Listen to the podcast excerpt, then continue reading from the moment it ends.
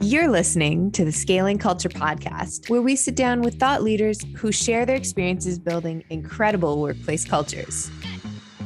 Our guest today is Adam Bryant, Managing Director at the Exco Group and author of multiple books, including the most recent, The CEO Test Master the Challenges That Make or Break All Leaders. Adam has a 30 year career in journalism, including 18 years at the New York Times. He created the weekly Corner Office column in 2009 and has interviewed over 500 CEOs and other leaders for a decade. Since joining the Exco Group, he's started a popular interview series on LinkedIn with board directors, CEOs, CHROs, and prominent Black leaders. And he writes a monthly column on leadership for Strategy and Business magazine. Adam is also the senior advisor to the Reuben Mark Initiative for Organizational Character and Leadership at Columbia University. In this episode of Scaling Culture, Ron and Adam discuss how strategy drives culture and four key components for leaders to succeed, the power of defining the most critical metric and setting the tone, and how to have tough conversations and the importance of listening skills. Welcome to another episode of the Scaling Culture Podcast. I'm your host, Ron Lovett, and today I've got Adam Bryant with us, who's a fellow Canadian, I just found out. Adam, welcome. Thanks, Ron. Thanks for having me.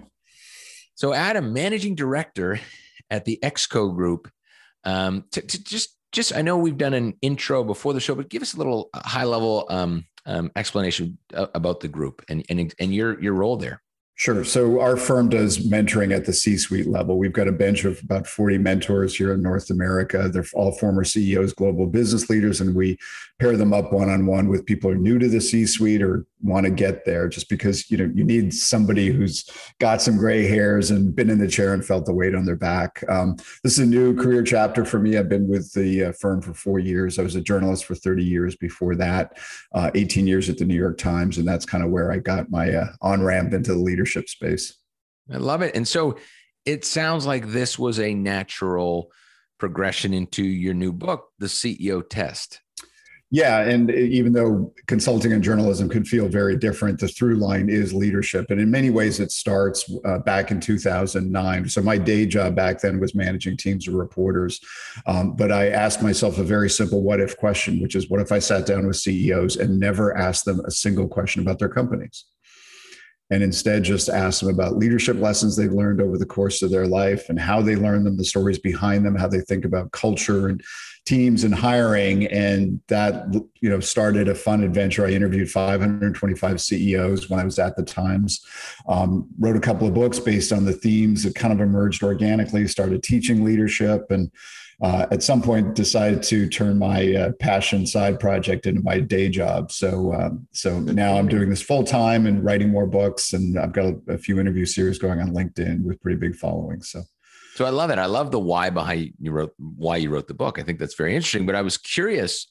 That must have been a tough conversation or tough conversations because there's it's blurry right between my leadership and my company was what I, I'm I'm visualizing you really trying to keep people on track here and and say, okay, I got it, but let's go back to tell me what the leadership portion of that was or not. Was it easy? Yeah, certainly early on. I mean, making people understand what my swim lane was and that I wasn't crossing lines in the pool, but just this idea that um, I'm not going to ask you about the strategy of your company or the industry dynamics or the competitors or the macro forces shaping your industry. And and part of that insight, I mean, I was a business reporter for many years at the Times and, and elsewhere. Um, and uh, that was kind of how the dime dropped. I mean, I was interviewing a lot of CEOs, asking them the kind of standard, almost like Wall Street analyst kind of questions, right? Like that's how the business press historically has covered leaders you know the parallel to me is that sports reporters always ask coaches like how you going to win on saturday right or sunday? They never say tell me about how you your leadership approach and where that came from. And so you know i think similarly the business press has covered ceos mostly or almost entirely as strategists. And that's just you know being in that space for a long time led to that you know what I like to call the good dumb question. What if I sat down with CEOs and never asked them about their companies? And I remember pretty clearly after I did my first interview um, for the corner office, I knew Greg Brenneman, the CEO. I'd interviewed him before, but I just remember walking out of his building and going, "This is going to work." Um, and uh, you know, because so many of these these leaders, they've just got so much wisdom. Not all of them, right? I mean, there's a lot of bad CEOs out there and all that, but I worked pretty hard to make sure that I interviewed people who were open, honest, candid, and thoughtful and reflective about leadership. So it's been fun. So this was really about leadership. There probably, you know, I'm, I'm sure that it got into culture, but it must have been, did you check and balance? Like if someone said, our, you know, you sometimes talk to someone says our culture is incredible but, but you check and balance you show up to the store you're like really like that wasn't a great experience was there any of those moments yeah well part of it uh, came from my approach. So i typically would interview the people for you know between an hour and 90 minutes. Um, i would record the conversation get it transcribed and then then the condensation process kicked in. So the typically the transcripts were 10000 words and i would cut them down to about a thousand. And my my guidelines where I always got rid of the stuff that was just kind of general, right? Like we've got an amazing culture here, on, you know, um, and all the sort of platitudes and truisms and all that. And and to me, the the kind of three currencies of leadership that I focus on are insights, right? Give me a powerful insight about leadership, not just like a statement of the obvious, but something that makes me understand a, a dynamic and makes me feel smarter about it. Um, the second one is like, what are the stories? You know, how did you, you know, when you first became a manager, you know, we all kind of are pretty bad as first time. Like, what were the stories behind that? And finally, like really practical tools, tips, and frameworks that, you know, I can do that when I go to that meeting on Monday. So when I was condensing the interviews, anything that didn't fall within those three buckets and was objectively like fact checkable, like if the CEO says, like, when I meet with my leadership team, we do this at the start of every meeting, like if he or she is going to say that and it's not true, like somebody's probably going to let me know that. So that was kind of my guideline because right. you know you spend a lot of time in the sandbox too. There's a lot of hooey out there in the leadership space, right? Just a lot of kind of fortune cookie stuff and yeah. statements of the obvious. So I really tried to focus on kind of those three things. So I, I'm curious. Um, did you define the word leadership? Because two things were coming to mind. One, in some cases, it's subjective, right? It's not objective. And then I think back that I don't know if you read to Marcus Buckingham's Nine Lies About Work and Ashley Goodall, but they challenged, they said leadership's not a thing. They said, you know, people follow spikiness. You know, you could be a great badminton player that's a complete introvert, isn't this charismatic leader, and you'll have your following. People will follow your lead. I'm just curious about that. Did did you guys say this is from our con? This is what we were looking for when it comes to leadership? Yeah, and and I I agree with you. I mean, leadership is one of those big amorphous words, and and I find there's um, a lot of people like to put uh, an adjective in front of that word leadership, right? You know, whether it's positive leadership or servant leadership or whatever.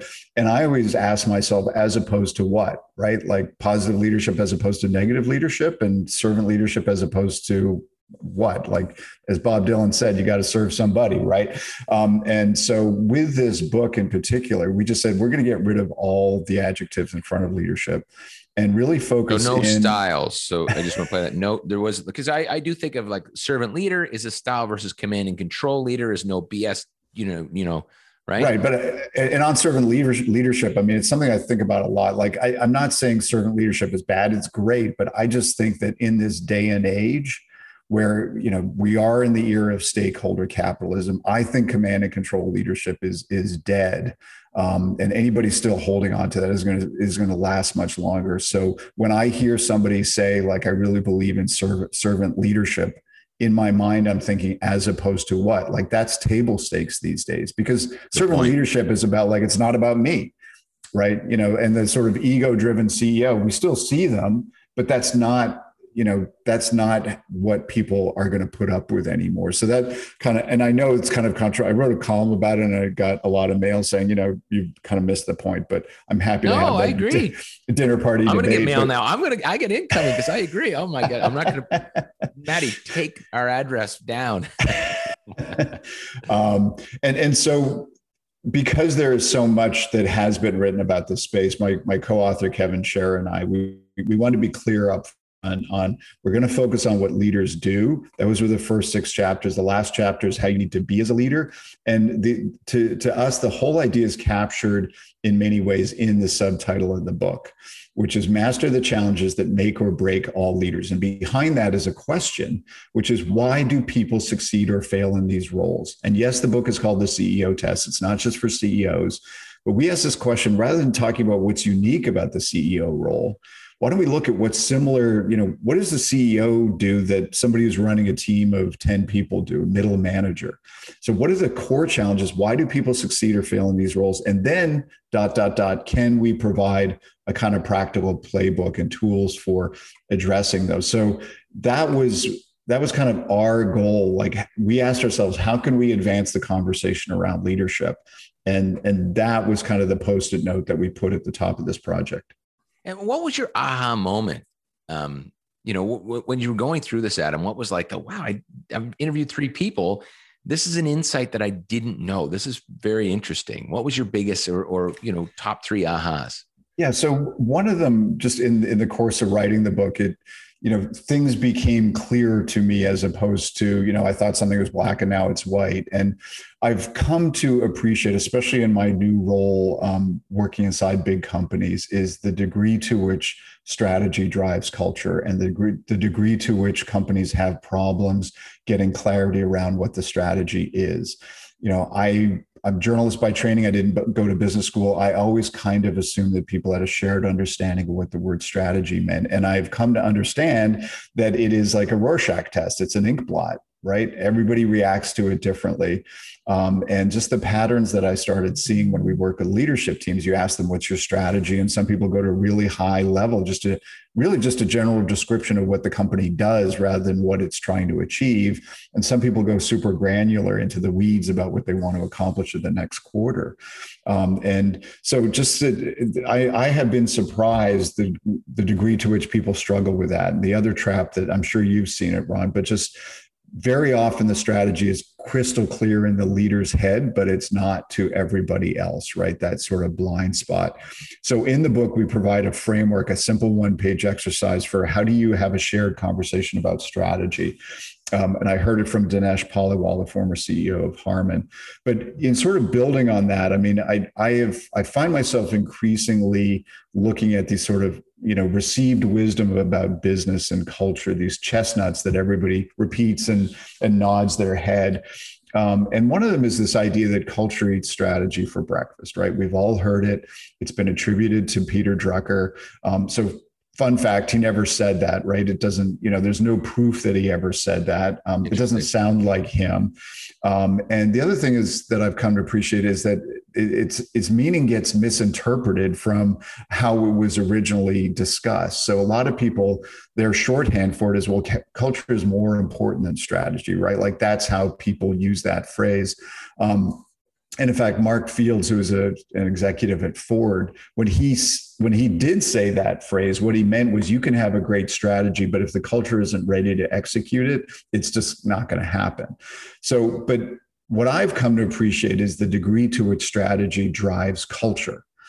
Um, because yes, you've got to figure out all the social architecture about purpose and mission and values and norms and behaviors. You need to do that, but unless you have a clear strategy for winning where people say, I understand. First of all, I like to be part of a team that wins, and I can see how we are going to win, and I can see how my work will contribute to that winning strategy. If you get that right, that actually has a huge impact on culture and morale because people come into work and go like i'm contributing rather than just busy work and i'm not really sure this how this helps so that's one point so, so i love that because i agree I, I was i was i was gonna i was just trying to shut my mouth there for a minute because I was getting excited. Uh, I agree. I think you have to be strategic about your culture. You lose it. You, it. It's a key strategic part of the business. If you don't see as a key strategy, it's oh no, it's just these three values, and it's not really strategy. It's baked and locked and loaded. You right. got it wrong, right? Yeah, interesting. So, so back to best practices because I know you you you went quickly and said, look, we provide a one page guidance, but what's the key headline in that? Adam? What yeah. is the like? Okay, if you look, it's a page of stuff, but if you can do this one two thing, what it, what was the best practice to, to get to a line strategy that you saw? Sure, and, and as I said, advise full, on, right? yeah, full credit to Dinesh Paliwal for coming up. But I interviewed him, and as soon as he said that this is the one pager that they use for their board, I fell out of my chair. I said, "That's so simple. It's so brilliant." So there's four components to it. The first one is a concrete summary statement of what you were trying to achieve, and this idea of like an actual goal, like an outcome that you are driving towards. So that's the first part. That leads to the second question, which is, so how are you going to do that? Then you need to articulate, say, the two, three, or four levers you're going to pull to achieve that goal. The third part is to have that sort of reality check. Let's acknowledge and level set on the challenges, the headwinds that we face as a team, as a, as a, as a company in achieving those goals. So this is what we need to do, but let's be realistic about what we need to tackle. It's not you know, a walk in the hill, park. The hills we have to overcome because you need that shared narrative and understanding. And finally, the fourth part is you need a shared scoreboard for progress for success. It doesn't always have to be quantitative. It could be qualitative you know shipping a new product by next march or something.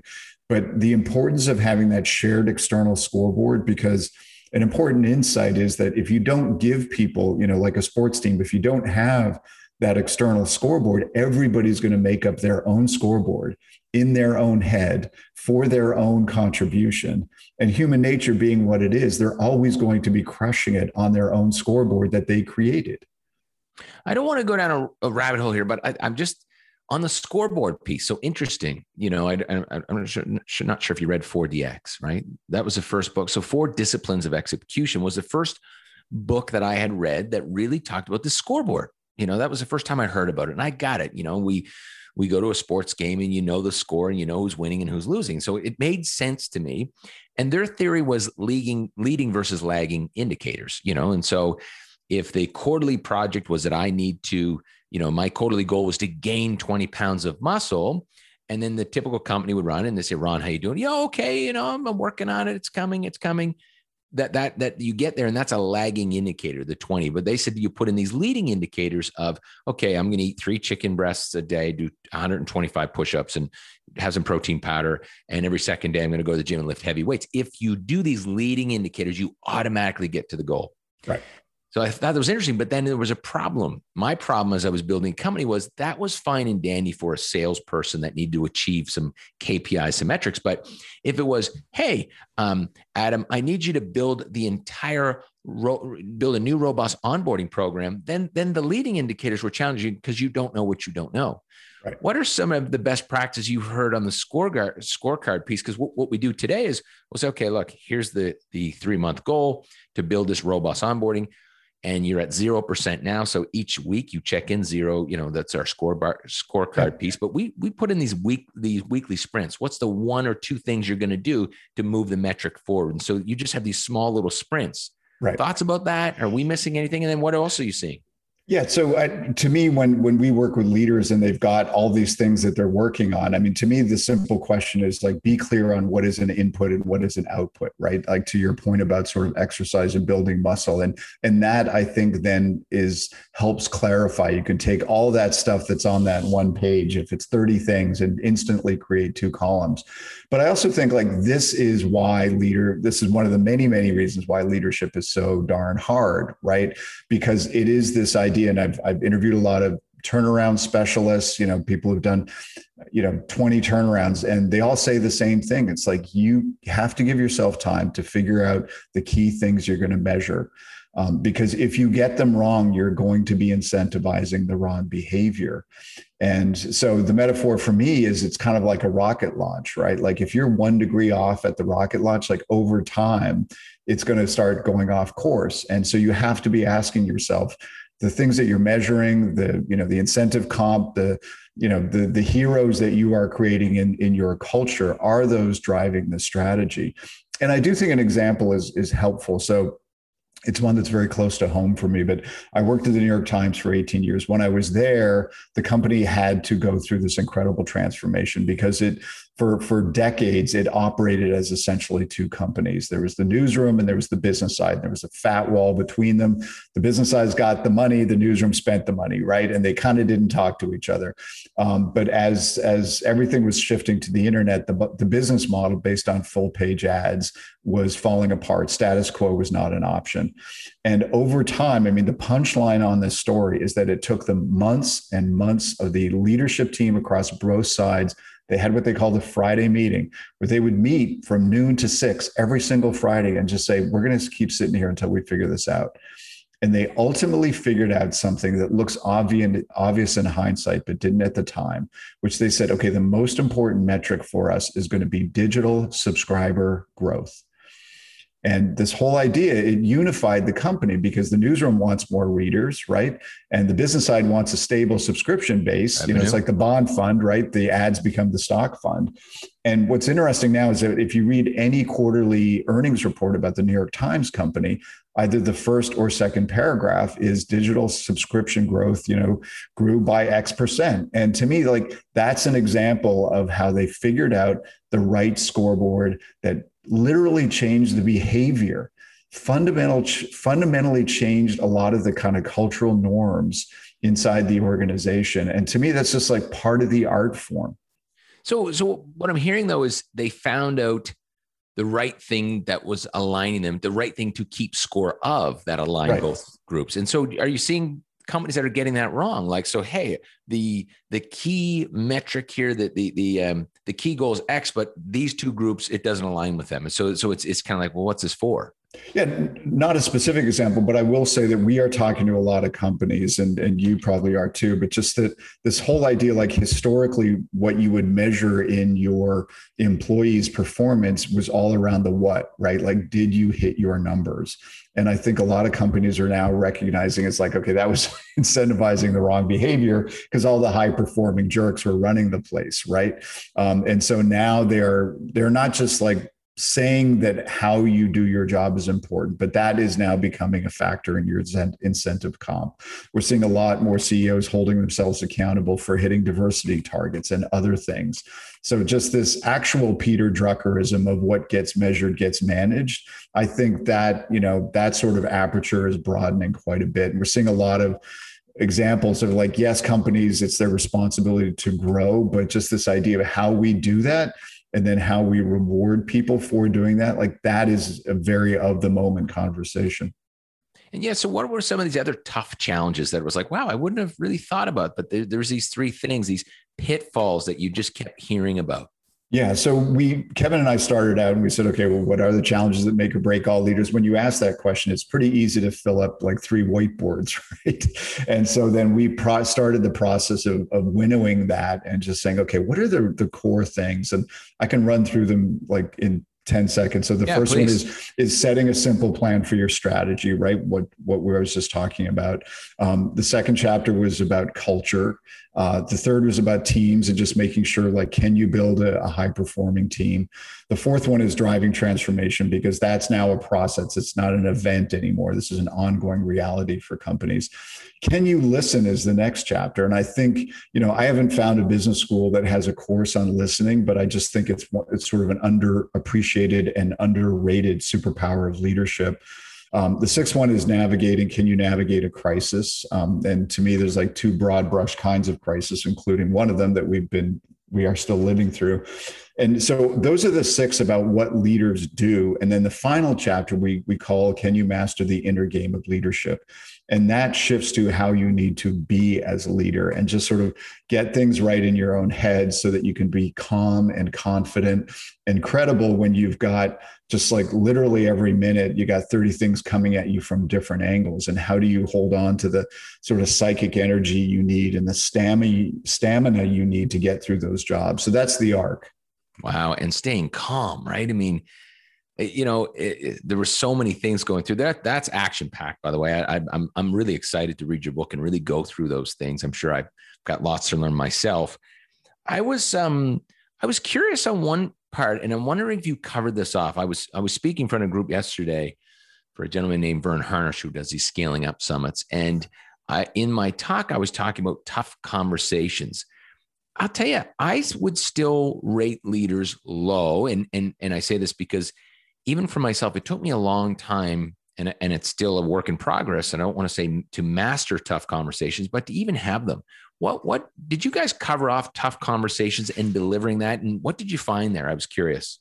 Yeah, and to me, the, the context is just getting in the right mindset where you can have them, right? Because some of this we touch on in this last chapter about the inner game. And, and the key insight there is that any leader who's sort of looking for insights on how to be a better leader is quickly going to discover that all the advice out there is utterly and completely contradictory.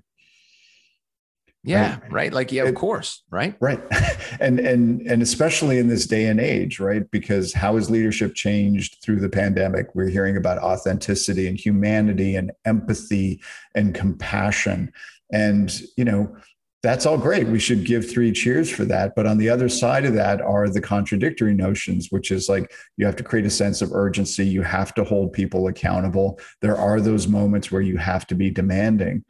And so just getting in the right mindset where you know this is a moment where I need to be compassionate, to have empathy. But this next meeting that I'm in, I've actually got to pound the table because we have to crash this project for a client. And I know that you put your kid to bed every night at this hour and this is your time, but we need you to do this now. Mm-hmm. And, you know, having just having those conversations and, you know, I was a manager for 14 years. I probably avoided my share of them, but the ones that I did, I just said like, why didn't I do that sooner?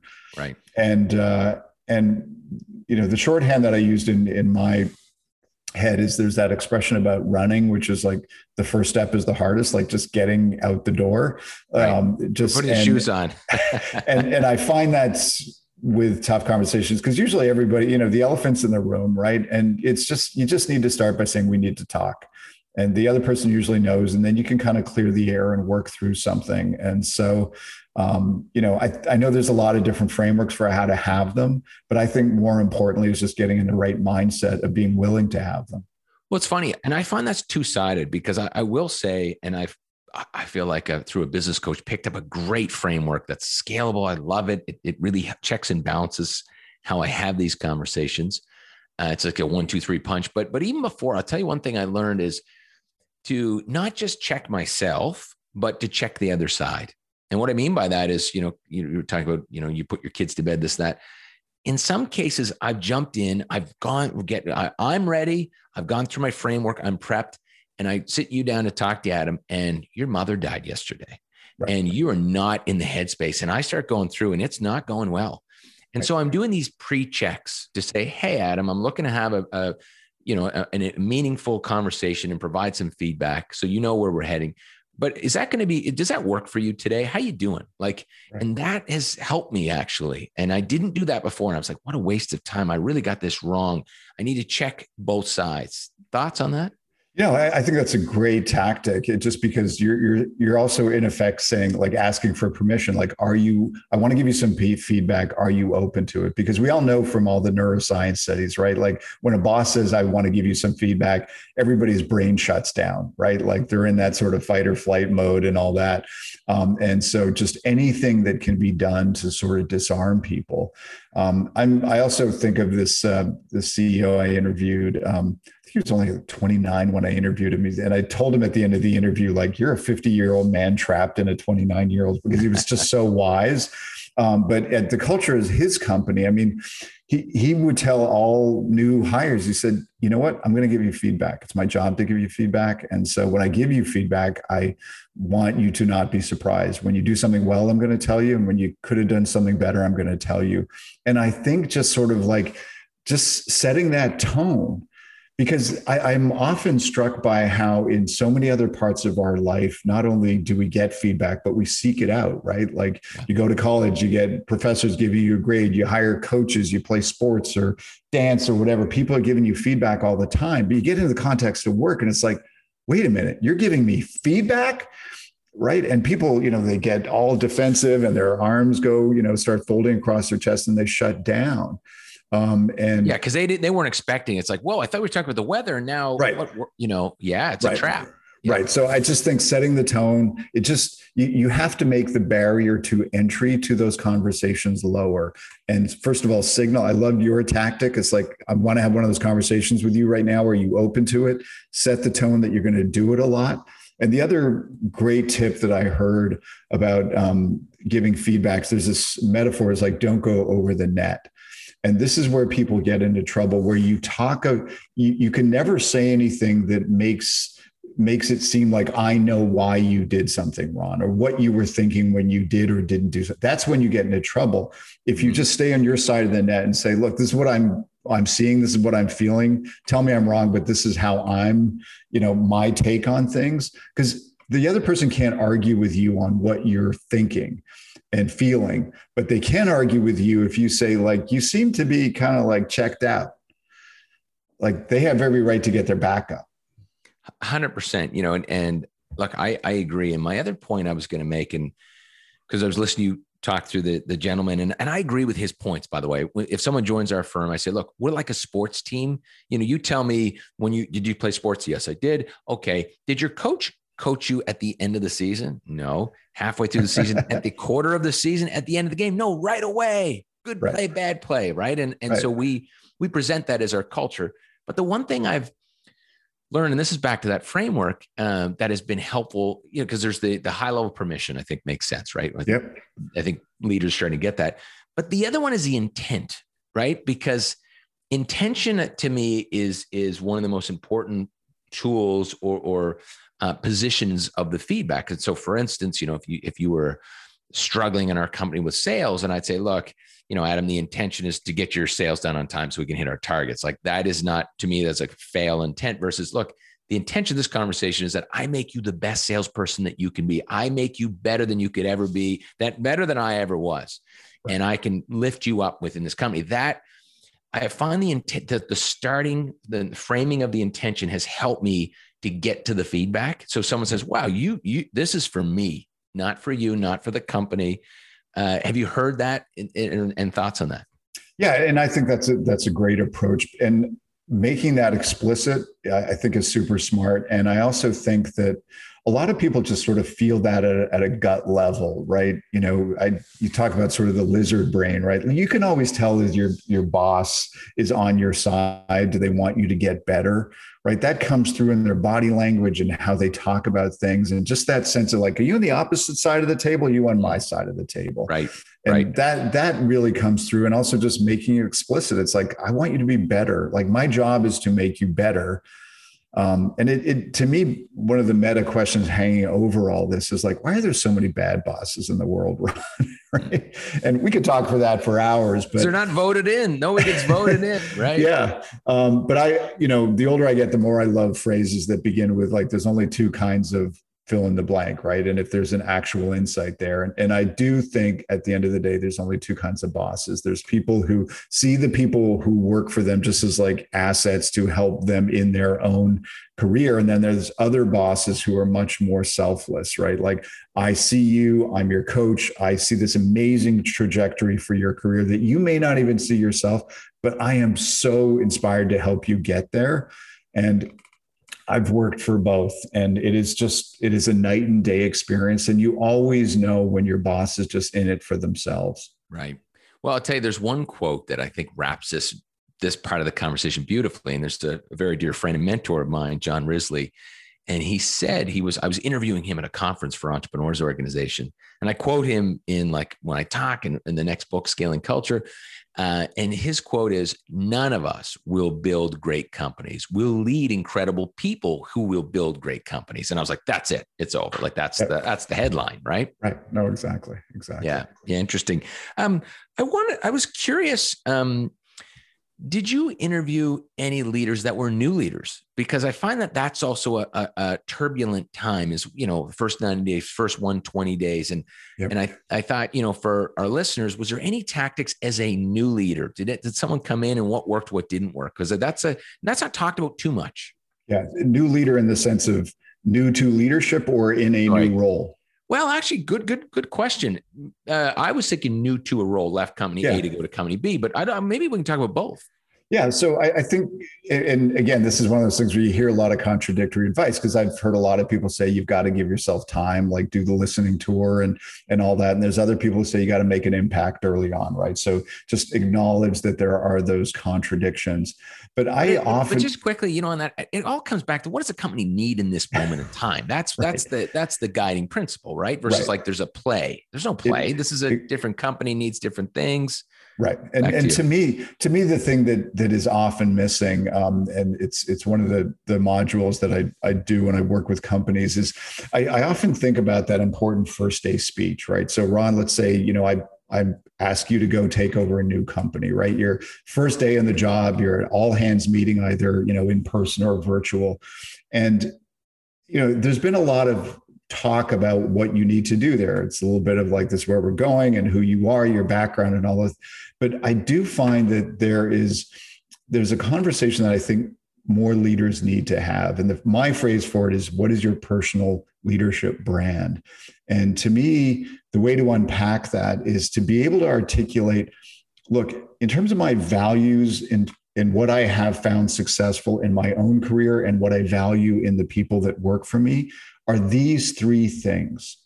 Like these are the core sort of leadership values that are important to me. And it's not sort of amorphous like excellence and customer centricity. It's got to be sort of actionable, right? And I think I don't think leaders spend enough time reflecting on like what would those three things be and then to be able to say these are the stories behind those from either when I was a kid or when I was running a team, the lessons, how I learned them to sort of bring them to life. So, Adam, because, I just want to be, make sure I'm clear on that. So, if I was joining company A, I'm really telling people, look, just so you know, here's my, um, I, I, don't know what the word to use, style, or here's the key things that, that, that will that drive my how I am as a leader. So, it's important for you to know that. And here's where yeah. this comes from. Okay. It, it is because I think people on that first day speech, you know, a new leader goes into role. To me, there's like three questions on the table, right? Like, what's your plan for winning? The second one is like, how are we going to roll together, like the cultural behavioral norms that you're going to anticipate? And I want to understand you as a leader because people talk a lot about authenticity and trust in leadership. And to me, those are big amorphous words. So I always ask, okay, what does that mean in practice? And I think the best leaders are predictable right? And one of the ways you become predictable is you say, These things matter to me. They matter to me in my career. They matter in the people who work for me. And I think they're really important for us for winning. You know, again, go go to the sports coach, right? Like you've got kind of a style as a coach. And to be clear about that, and again, tell the stories behind them. And at that point, you start becoming predictable and you make it clear like, this is who I am. And you reward people, you know, with shout outs or however you do when they when they exhibit those behaviors. But that's a way of like there's always these sort of cultural values but i think people have to think more about their personal leadership values. Right. Yeah. It's it's that's a great point. And you know we do this thing in our company called you know it's it's we're still small businesses. We i'm in, I'm in real estate now and my other business called beta living and so we our team at the office would be 13 and and scaling and then front lines would be maybe you know 35 40 and we do this kind of it's called a today it's called a ron 101 right? And so if you were to join the team and you wrote me a five page email when i you, when you get the thumbs up emoji the ron 101 would tell you that ron has adhd he glance reads it would save right. you from writing it and you wouldn't be upset when you receive it Right. You know, it's kind of like, uh, you know, it sets the tone. It sounds like in a similar realm to that, you know, it in is. education. It, it is. And, and to me, like, again, I, I sort of use the altitude metaphor. So another tool that we use with our clients is called your leadership user manual. And to me, that's much more tactical. That is a, is a great framework for sharing like, look, these are my quirks, right? Like I have these preferences, right. whether it's email or decks or presentation or feedback or all these things, right? We all have our quirks. And people you were more values. You were more kind of like, these are deeper things that I value in, right. right Right. Because, you know, I, I went, I, once I had this insight, I sort of put myself through the exercise. Like if, you know, because I've taken over a lot of new teams. And if somebody said, what should we know about you as a leader? You know, what, what, what are your leadership values? I mean, the ones that I, would I, I would come back to is, you know, the first one and, and the CEO, Ron Williams, that I interviewed, he said it best. He said, you know, I expect everybody on my team to get 15% better every year. And to me, it's just really core um, to you you should always be trying to get better and because when i think about my all the people i've managed if you want to get better we're going to get along great i can flex to all your quirks but if you don't want to get better it's going to be a difficult relationship i and love other, that I love and, it. And, and people often talk about like teamwork is so important. And again, one of those big amorphous words. And I heard this great phrase from another CEO I interviewed. And she said, at our company, we are all subcontractors to each other. And to me, that's a way of like setting a very clear signal on what that looks like in practice, right? Because if you go in with a mentality like, I need stuff from you, Ron, you need stuff from me, we're working for each other, to me, that helps take care of a lot of the politics. And the, and the final thing that I would say is just the four words zoom in, zoom out because zooming out is important that you've got to be thinking about the big picture and coming up with the big ideas but you got to zoom in because you got to get the details right.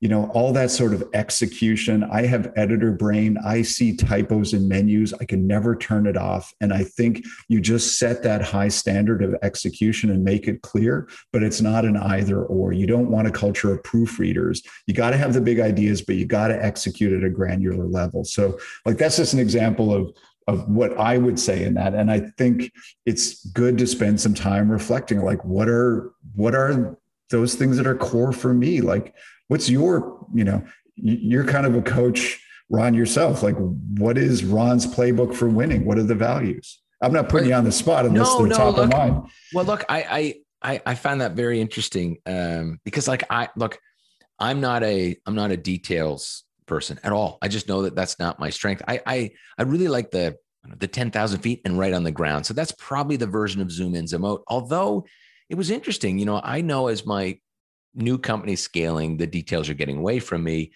And I was at a conference uh, in Cleveland a few weeks ago, and they talked about you know the, the the best companies on the planet have these two forms of leadership: visionary and execution leadership. Did you find that with some companies you you because when that when I saw that I was like, yeah, that I I know yeah. which one I am and I need the other. You know, does it Thoughts on yeah, that? And, and the former CEO of Panera, he at, at, at the company, he talked about discovery and delivery muscles, and that's another way of saying it's like there's it's another way of saying execution and innovation, right? But just this idea. I mean, as a leader, you've always got to be living in different time zones of like the present, the near term, the long term, building that strategy. You got to be thinking like that's why leadership is so hard, right? But you've got to have the plan and work the plan, but you've always got to be trying to disrupt yourself and see around those corners. And you're talking people out of it now. Adam. This doesn't sound fun anymore. and, and, and, partly it's why I, I I have so much respect and admiration for CEOs who do it well because the job is was hard to begin with, and it is getting harder every day um, because of all these kind of macro forces in society. So uh, again, nothing but the deepest respect for people who do it well. Well, I want to wrap with this because you you probably saw a broad range of what the CEO, what he or she was was focused on, right? So there's key headlines, but how many like is strategy moving up like or sorry, is culture moving up? To be like, no, that I didn't think about that five years ago, but that is a key thing today, or not so much. That's for people in culture. I, I think it's huge. I mean, you know, years ago, if you were CEO, you might have to worry about your, you know, noisy institutional shareholders. Like those are kind of the stakeholders you had to worry about. But now it's just you know, I'm, I often take stock. I think we're living through a breathtaking moment of change. You know, the nature of work itself, the nature of leadership, the role of companies in society. Employees increasingly feel like they have to, they should have a voice and a vote in the company's decisions. Um, leaders have to become like politicians, where they're supposed to have an opinion on everything. And, and I think part of the leadership challenge, I, I call it, we are for leaders, we're, we're in the era of the whatabouts and so when you're the, running an all hands, what's that? Say that again. The the era of the whatabouts. And okay. and my explanation for that is that at an all hands meeting, you have to be prepared for somebody. A lot of people have put up their hands, say, "What about this? And what about that? What about voter suppression in Texas? What about you know the Amazon rainforest? What are we doing about that?" And and people expect you to have um, an opinion and a and a you know and actions on each of those. And so to me, a very of the moment leadership challenge is what is your strategy for those whatabouts? Because if you're reactive and you feel like you actually have to have an opinion, you're quickly going to alienate everybody on your staff. Right, right. So to think those through, that's a neat, that's a neat uh, process to go through. I'm sure I haven't thought about that. That's very uh, interesting. Yeah, yeah. Well, look, um, I'm it, really excited to read your book now. So I uh, I was literally ordered copies before we jumped on. I was like, I'm getting this. This is excellent. Uh, this is this has been a great conversation. Uh, Adam, is there anything else that we didn't cover that you think will be great for the listeners based on this conversation? Anything you're like, yeah, there's this one thing that I've been talking about that we didn't cover today? I just, you know, I, I, keep coming back to this notion of how underrated and underappreciated listening is, and and I just think it's something that um, it, we are. There is less and less of it in society as more of our communication moves online. Um, I am struck by how many conversations are really just serial monologues where people are just talking and waiting for the other person to finish uh, so they can say what they think. Um, and I just think it's it is so important for leaders to be good listeners. And it's one of those paradoxes because you can't keep listening to the point where you can't make a decision, but people need to feel like they are heard. Um, and you can make a decision that maybe goes against it, but they have to feel like they're heard. And the higher you move up in leadership positions, the more you have to know that all information is being compromised when it comes to you. There's that shorthand of careful how funny your jokes become, right? And some leaders are aware of that trap, and not everyone is. Yeah, no, no, absolutely. And it, it's uh, it's interesting. You know, you think of this one thing, simple thing of listening is what it's is is the pivotal moment is the the iceberg here that we have to go back to. It sounds like like leadership 101 but that's where we're heading back to. It's very interesting. Yeah, exactly. and i'll say if you have a moment we had lori costello uh, who's the chief uh, diversity officer at ford. I was blown away. She talked about ford. They do these days of listening for management. I was really blown away that ford they intentionally train people, managers, leaders on how to listen, where they get together with groups of diverse folks and they're not allowed to say a word. And I was so impressed that Ford Motors Company was doing that. Right, right. No, that's great. Yeah. Well, Adam, look, it's been a pleasure to get to talk to you. I've loved you this conversation. Uh, so, where do we get your book online? Just Amazon or, or yeah, the, the CEO test on Amazon. My personal website is adambryantbooks.com, all one word. And my firm is the ExCo Group. Um, and our, our website is ExCo Leadership. That's EXCO leadership.com. Excellent. Adam, thanks so much for dropping in. Great. Really appreciate the conversation, Rob. For more information about Adam, please connect with him on LinkedIn or go to adambryantbooks.com. For more information about the Scaling Culture podcast or our Scaling Culture masterclass that comes out in the next five weeks, go to scalingculture.org. And if you're enjoying the Scaling Culture podcast, please subscribe and share. We'll be back next week with another incredible guest.